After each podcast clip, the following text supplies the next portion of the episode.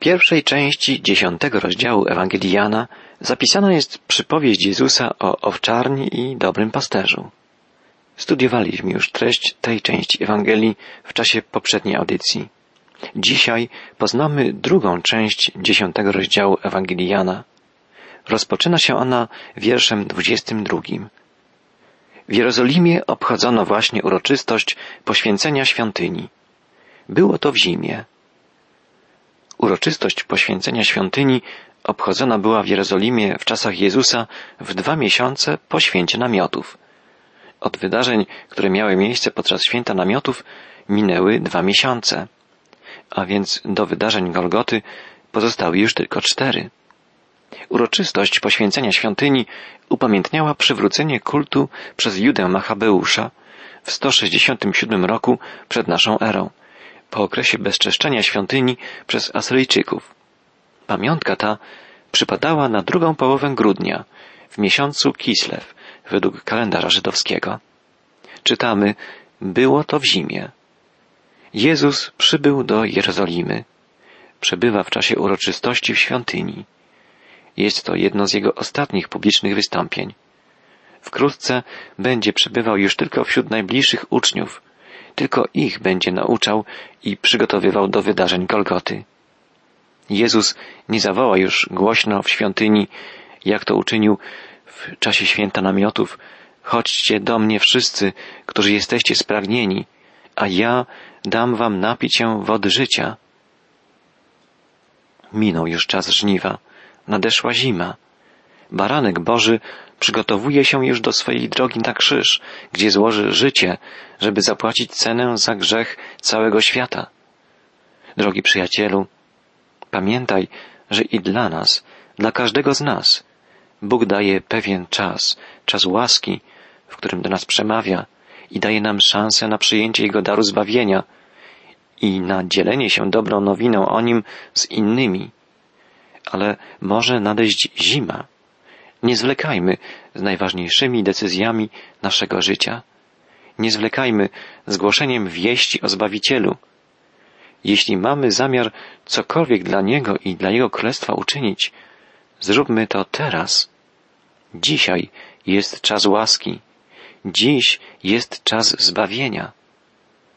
Drogi słuchaczu, jeśli nigdy nie otwarłeś szczerze swego serca dla Jezusa, jeśli nie przyjąłeś Go jeszcze jako swego Zbawiciela, chcę Cię ostrzec, że może nadejść dzień, w którym okaże się, że jest już za późno. Możesz zwlekać z decyzją przyjęcia Zbawiciela tak długo, że w końcu nie będziesz w stanie podjąć tej decyzji. Prorok Jeremiasz woła, minęły żniwa, skończyła się letnia pora, a my nie jesteśmy wybawieni. W Ewangelii Jana czytamy, było to w zimie. Jezus przechadzał się w świątyni pod portykiem Salomona. Otoczyli go wtedy Żydzi i nawiązali z nim rozmowę. Jak długo jeszcze będziesz nas dręczył? Powiedz nam otwarcie, czy jesteś Mesjaszem, czy nie. W zewnętrznej części świątyni znajdował się duży portyk, czy inaczej przedsionek Salomona, w którym wolno było przebywać wszystkim, również poganom. Tam przechadzał się Jezus. Nigdy już nie wszedł do wewnętrznej części świątyni. Jezus już kilkakrotnie powiedział wyraźnie, kim jest, i ci, którzy nie byli do niego uprzedzeni, przyjęli go, bo zrozumieli, że jest on Mesjaszem, że jest Chrystusem. Pamiętamy, że Andrzej powiedział swemu bratu Szymonowi, spotkaliśmy Mesjasza. A potem Szymon Piotr wyznał, Tyś jest Chrystus, Syn Boga żywego. Natanael rozpoznał Jezusa, gdy wykrzyknął, Ty jesteś Synem Boga, Ty jesteś Królem Izraela. Kobieta samarytańska również zrozumiała, kim jest Jezus. Potem mieszkańcy jej miejscowości powiedzieli, Wierzymy dzięki Twemu świadectwu, ale przede wszystkim dzięki temu, że sami mogliśmy Go słuchać, że On jest Chrystusem, Zbawicielem świata. niewidomy od urodzenia przejrzał, uwierzył Jezusowi i oddał mu pokłon. Przywódcy religijni Izraela natomiast zadają Jezusowi pytanie, dokąd będziesz nas trzymał w niepewności? Powiedz nam wyraźnie, czy jesteś Mesjaszem. Tak, to nie ich wina, że nie rozpoznają w Jezusie Mesjasza. To wina Jezusa. Oni są w porządku. Mają szczere chęci, żeby przyjąć Mesjasza. Widzimy tu w pełni hipokryzję faryzeuszów, ich obłudę. Demaskuje ją Jezus. Posłuchajmy. Już wam mówiłem, ale nie wierzycie, odpowiedział Jezus. Czyny, których dokonuję z woli Ojca, świadczą o mnie. Wy jednak nie wierzycie, ponieważ nie należycie do moich owiec. Jezus mówi faryzeuszom, że czyny, których dokonuje w imię Ojca, poświadczają to, że jest Mesjaszem. Niedawno uzdrowił niewidomego od urodzenia, niemal na ich oczach. I prości ludzie zrozumieli, że musi on być w takim razie Bożym posłańcem. A ci znawcy pism świętych, znawcy prawa mojżeszowego i pism wielkich proroków, Izajasza, Jeremiasza, Ezechiela, nie rozpoznają go.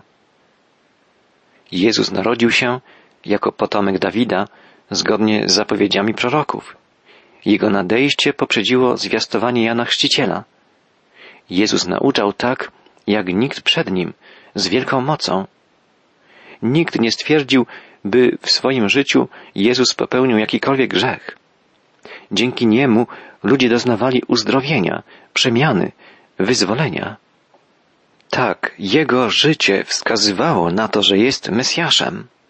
Jego słowa wskazywały na to, że jest Mesjaszem i cuda, których dokonywał, były znakami potwierdzającymi jego mesjańską tożsamość. Nie, to nie w tym tkwił problem, że Jezus nie mówił otwarcie, czy nie czynił takich rzeczy, które by uwiarygodniły to, że jest Mesjaszem. Problem stanowiły zamknięte serca ślepych i głuchych duchowo, zadufanych w sobie grzeszników, którym wydawało się, że są sprawiedliwi, że są wobec Boga w porządku. Ich niewiara ukazała, że nie należą do owiec dobrego pasterza. Moje owce są mi posłuszne, znam je, a one idą za mną, a ja daję im życie wieczne i nigdy nie zginą. Nikt mi też ich nie odbierze. To, co dał mi ojciec, przewyższa wszystko. Nikt więc nie może odebrać ich ojcu. Ja i ojciec jesteśmy jednością. Niezwykłe słowa Jezusa. Owce Jezusa znają Jego głos i idą za Nim. Czym jest więc znak właściciela wyróżniający Jego owce? Tym znakiem jest posłuszeństwo. Chcesz wiedzieć, czy jakaś osoba jest chrześcijaninem, człowiekiem należącym do Chrystusa? Popatrz, czy jest posłuszna Chrystusowi, czy słucha Jego głosu i czy według słów Jezusa żyje. Jezus mówi o swoich owcach, ja znam je. Myślę, że to dobrze, że ktoś mnie zna. Czasem, gdy ktoś mnie nie rozumie, muszę tłumaczyć, o co mi chodzi, a i tak wiem, że do końca nie zrozumie mnie. Jezus zna mnie doskonale. On wie o mnie wszystko. Nie muszę mu niczego tłumaczyć. Nie muszę też przed nim niczego udawać. On mnie zna. On mnie rozumie. On mnie kocha. Moje owce idą za mną, mówi Jezus, i ja daję im życie wieczne. Nie zginą one na wieki i nikt nie wyrwie ich z mojej ręki. Drogi przyjacielu, skoro Jezus mówi, że daje swym owcom wieczne życie, to znaczy, że otrzymują one życie wieczne w darze. Nie muszą zapracowywać sobie na nie. Nie są w stanie sobie na nie zasłużyć. Jezus daje im życie jako dar. Jest to życie wieczne. Jest to najcenniejszy dar, jaki można otrzymać. Owce mogą znaleźć się w niebezpieczeństwie, ale pasterz ochroni je. Mogą zostać rozproszone, ale pasterz zbierze je z powrotem razem w jedno stado. Nie, owce Jezusa nie zginą na wieki. Pewien pasterz opiekujący się wielkim stadem owiec stwierdził kiedyś, że wystarczy, by na przykład dwie młode owieczki przeszły na drugą stronę wzgórza i oddaliły się o kilkaset metrów od stada, żeby ich los był przesądzony. Jeśli nie odnajdzie ich pasterz, zginą, bo nie są w stanie same powrócić do stada. Jeśli dostrzeże je jakieś drapieżne zwierzę, staną się dla niego łatwym łupem. Moglibyśmy pomyśleć, że jeśli drapieżnik porwie jedną owieczkę, druga będzie uciekać, żeby uniknąć jej losu. Ale nic takiego nie nastąpi. Wszystko, na co stać bezradne zwierzątko, to żałosne B i oczekiwanie na bliski koniec. Zagubiona owca jest bezbronna, bezradna i traci głowę. Nie umie się bronić, nie umie uciekać. Staje się łatwym łupem wroga. Jeśli owca może czuć się bezpiecznie, to nie dlatego, że jest bystra, zwinna, szybka, ale dlatego, że ma dobrego pasterza. Dobry pasterz nie utraci ani jednej owcy ze swego stada. Jeśli ma w stadzie sto owiec, to nie zadowoli się tym, gdy przyprowadzi do owczarni dziewięćdziesiąt dziewięć. Będzie szukał tej jednej, która gdzieś się oddaliła. Odnajdzie ją i przyprowadzi lub przyniesie na własnych ramionach w miejsce, gdzie będzie bezpieczna. Ktoś może posądzić o zarozumiałość człowieka, który idąc z Jezusem przez życie wyznaje, że jest pewny swego zbawienia. Ta pewność jednak to nie poleganie na własnych siłach, ale to świadomość, że ma się dobrego pasterza, który nigdy nie zawiedzie, gdyż jest silniejszy od wszystkich. Jest mu dana wszelka moc na niebie i na ziemi. Jest to pasterz, który kocha, który oddał swoje życie za owce. To spojrzenie na ukrzyżowanego i zmartwychwstałego Jezusa upoważnia nas do wyznania w Nim mam życie, mam życie wieczne. Mój serdeczny kolega spotkał się z takim zarzutem, że jest zarozumialcem, gdy powiedział o swej pewności zbawienia przesłuchującej go komisji wojskowej. Było to w czasie stanu wojennego i uznano, że jego postawa źle wpływa na innych żołnierzy, gdyż ciągle mówi im o Jezusie, o zbawieniu, o wiecznym życiu. Oficerowie zadali mu pytanie, czy nie jest zarozumialstwem twierdzenie, że jest się zbawionym, że ma się życie wieczne? Mój przyjaciel odpowiedział wtedy, to nie jest moje zdanie, to nie jest moja opinia, ale jest to prawda, o której mówi Biblia. To Słowo Boże nas przekonuje o tym, że gdy ktoś powierzy się Jezusowi, otrzymuje od Niego dar wiecznego życia. Zarozumiałością jest kwestionowanie tej prawdy wypowiedzianej przez Boga, odrzucenie daru, który On chce nam ofiarować. Jezus mówi, ja i Ojciec jedno jesteśmy. To następne wspaniałe słowa Jezusa. Jezus poświadcza tu, że jest wiecznym, wszechmocnym Bogiem. Mówi, że jest miłością, że zmarł za nas, byśmy mogli żyć, żyć wiecznie. My często jesteśmy zbyt dumni, zbyt zarozumiali, żeby przyjąć dar Bożej łaski, bo to oznacza uznanie swojej grzeszności i wyznanie tak, potrzebuję Zbawiciela. Na to nie było stać również żydowskich przywódców religijnych. Czytamy dalej, Żydzi znów sięgnęli po kamienie, aby go ukamienować. Wtedy Jezus powiedział, Tyle wspaniałych rzeczy pokazałem wam z woli Ojca. Za którą z nich chcecie mnie ukamienować? Za bluźnierstwo, a nie za którykolwiek z twych chwalebnych czynów, odpowiedzieli Żydzi. Za to, że jesteś człowiekiem, a robisz z siebie Boga. Jednego możemy być pewni, patrząc na postępowanie uczonych w piśmie. Nie ma cienia wątpliwości, że zrozumieli oni, iż Jezus mówi o sobie jako o Bogu, równym swemu Ojcu. Gdy weźmiemy pod uwagę wszystkie słowa i czyny Jezusa, proroctwa odnoszące się do Mesjasza, które już do tej pory się w życiu Jezusa wypełniły, uzdrowienia i inne cudowne znaki, które potwierdzały Jego boską moc, to możemy powiedzieć, że to faryzeusze bluźnią przeciwko Bogu, a nie Jezus. Żydzi jednak oskarżają Jezusa o bluźnierstwo. Zarzucają mu, że czyni siebie Bogiem. Jezus odpowiedział na to, czy nie napisano w waszym prawie, powiedziałem, bogami jesteście? Pismo nie może być poddane w wątpliwość.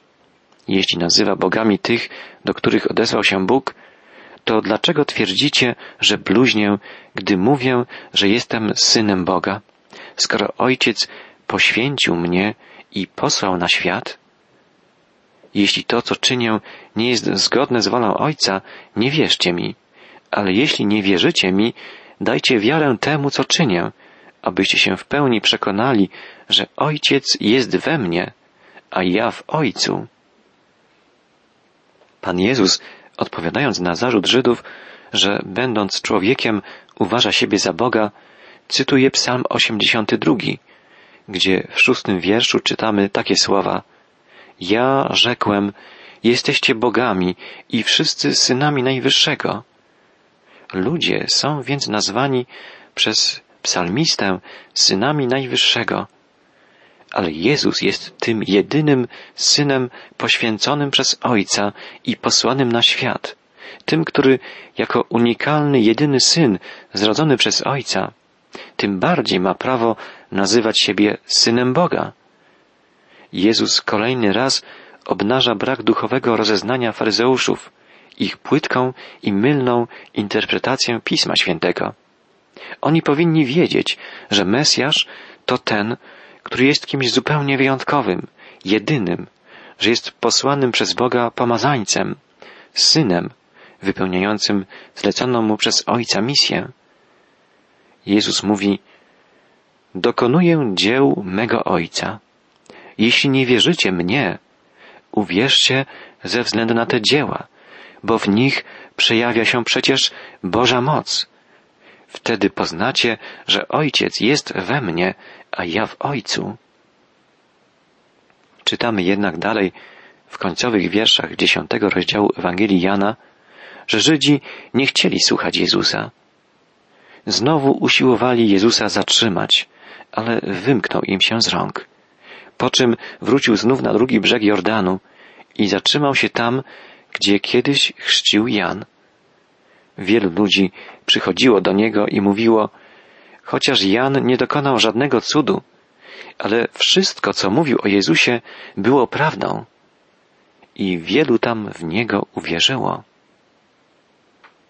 Jan Chrzciciel nie dokonywał cudów, ale wszystko, co powiedział o Jezusie, było prawdą. Jezus jest Mesjaszem, jest Chrystusem, jest tym, który miał przyjść, by zbawić grzeszników, a więc i mnie, i Ciebie. Za kogo Ty uważasz Jezusa? Czy jest dla Ciebie Zbawicielem, Bożym Synem? Czy dostrzegasz to, że jest On jedno z Ojcem? Że Ojciec jest w Nim, a On w Ojcu? Że są oni osobami jedynego żywego Boga, który jest dobrym pasterzem? Czy należysz do Jego stada? Czy słyszysz Jego głos? Czy rozpoznajesz Go jako swego Zbawiciela, jako swego obrońcę, pasterza, swego Pana? Czy możesz wraz z Dawidem powiedzieć z radością, Pan jest pasterzem moim, niczego mi nie brak?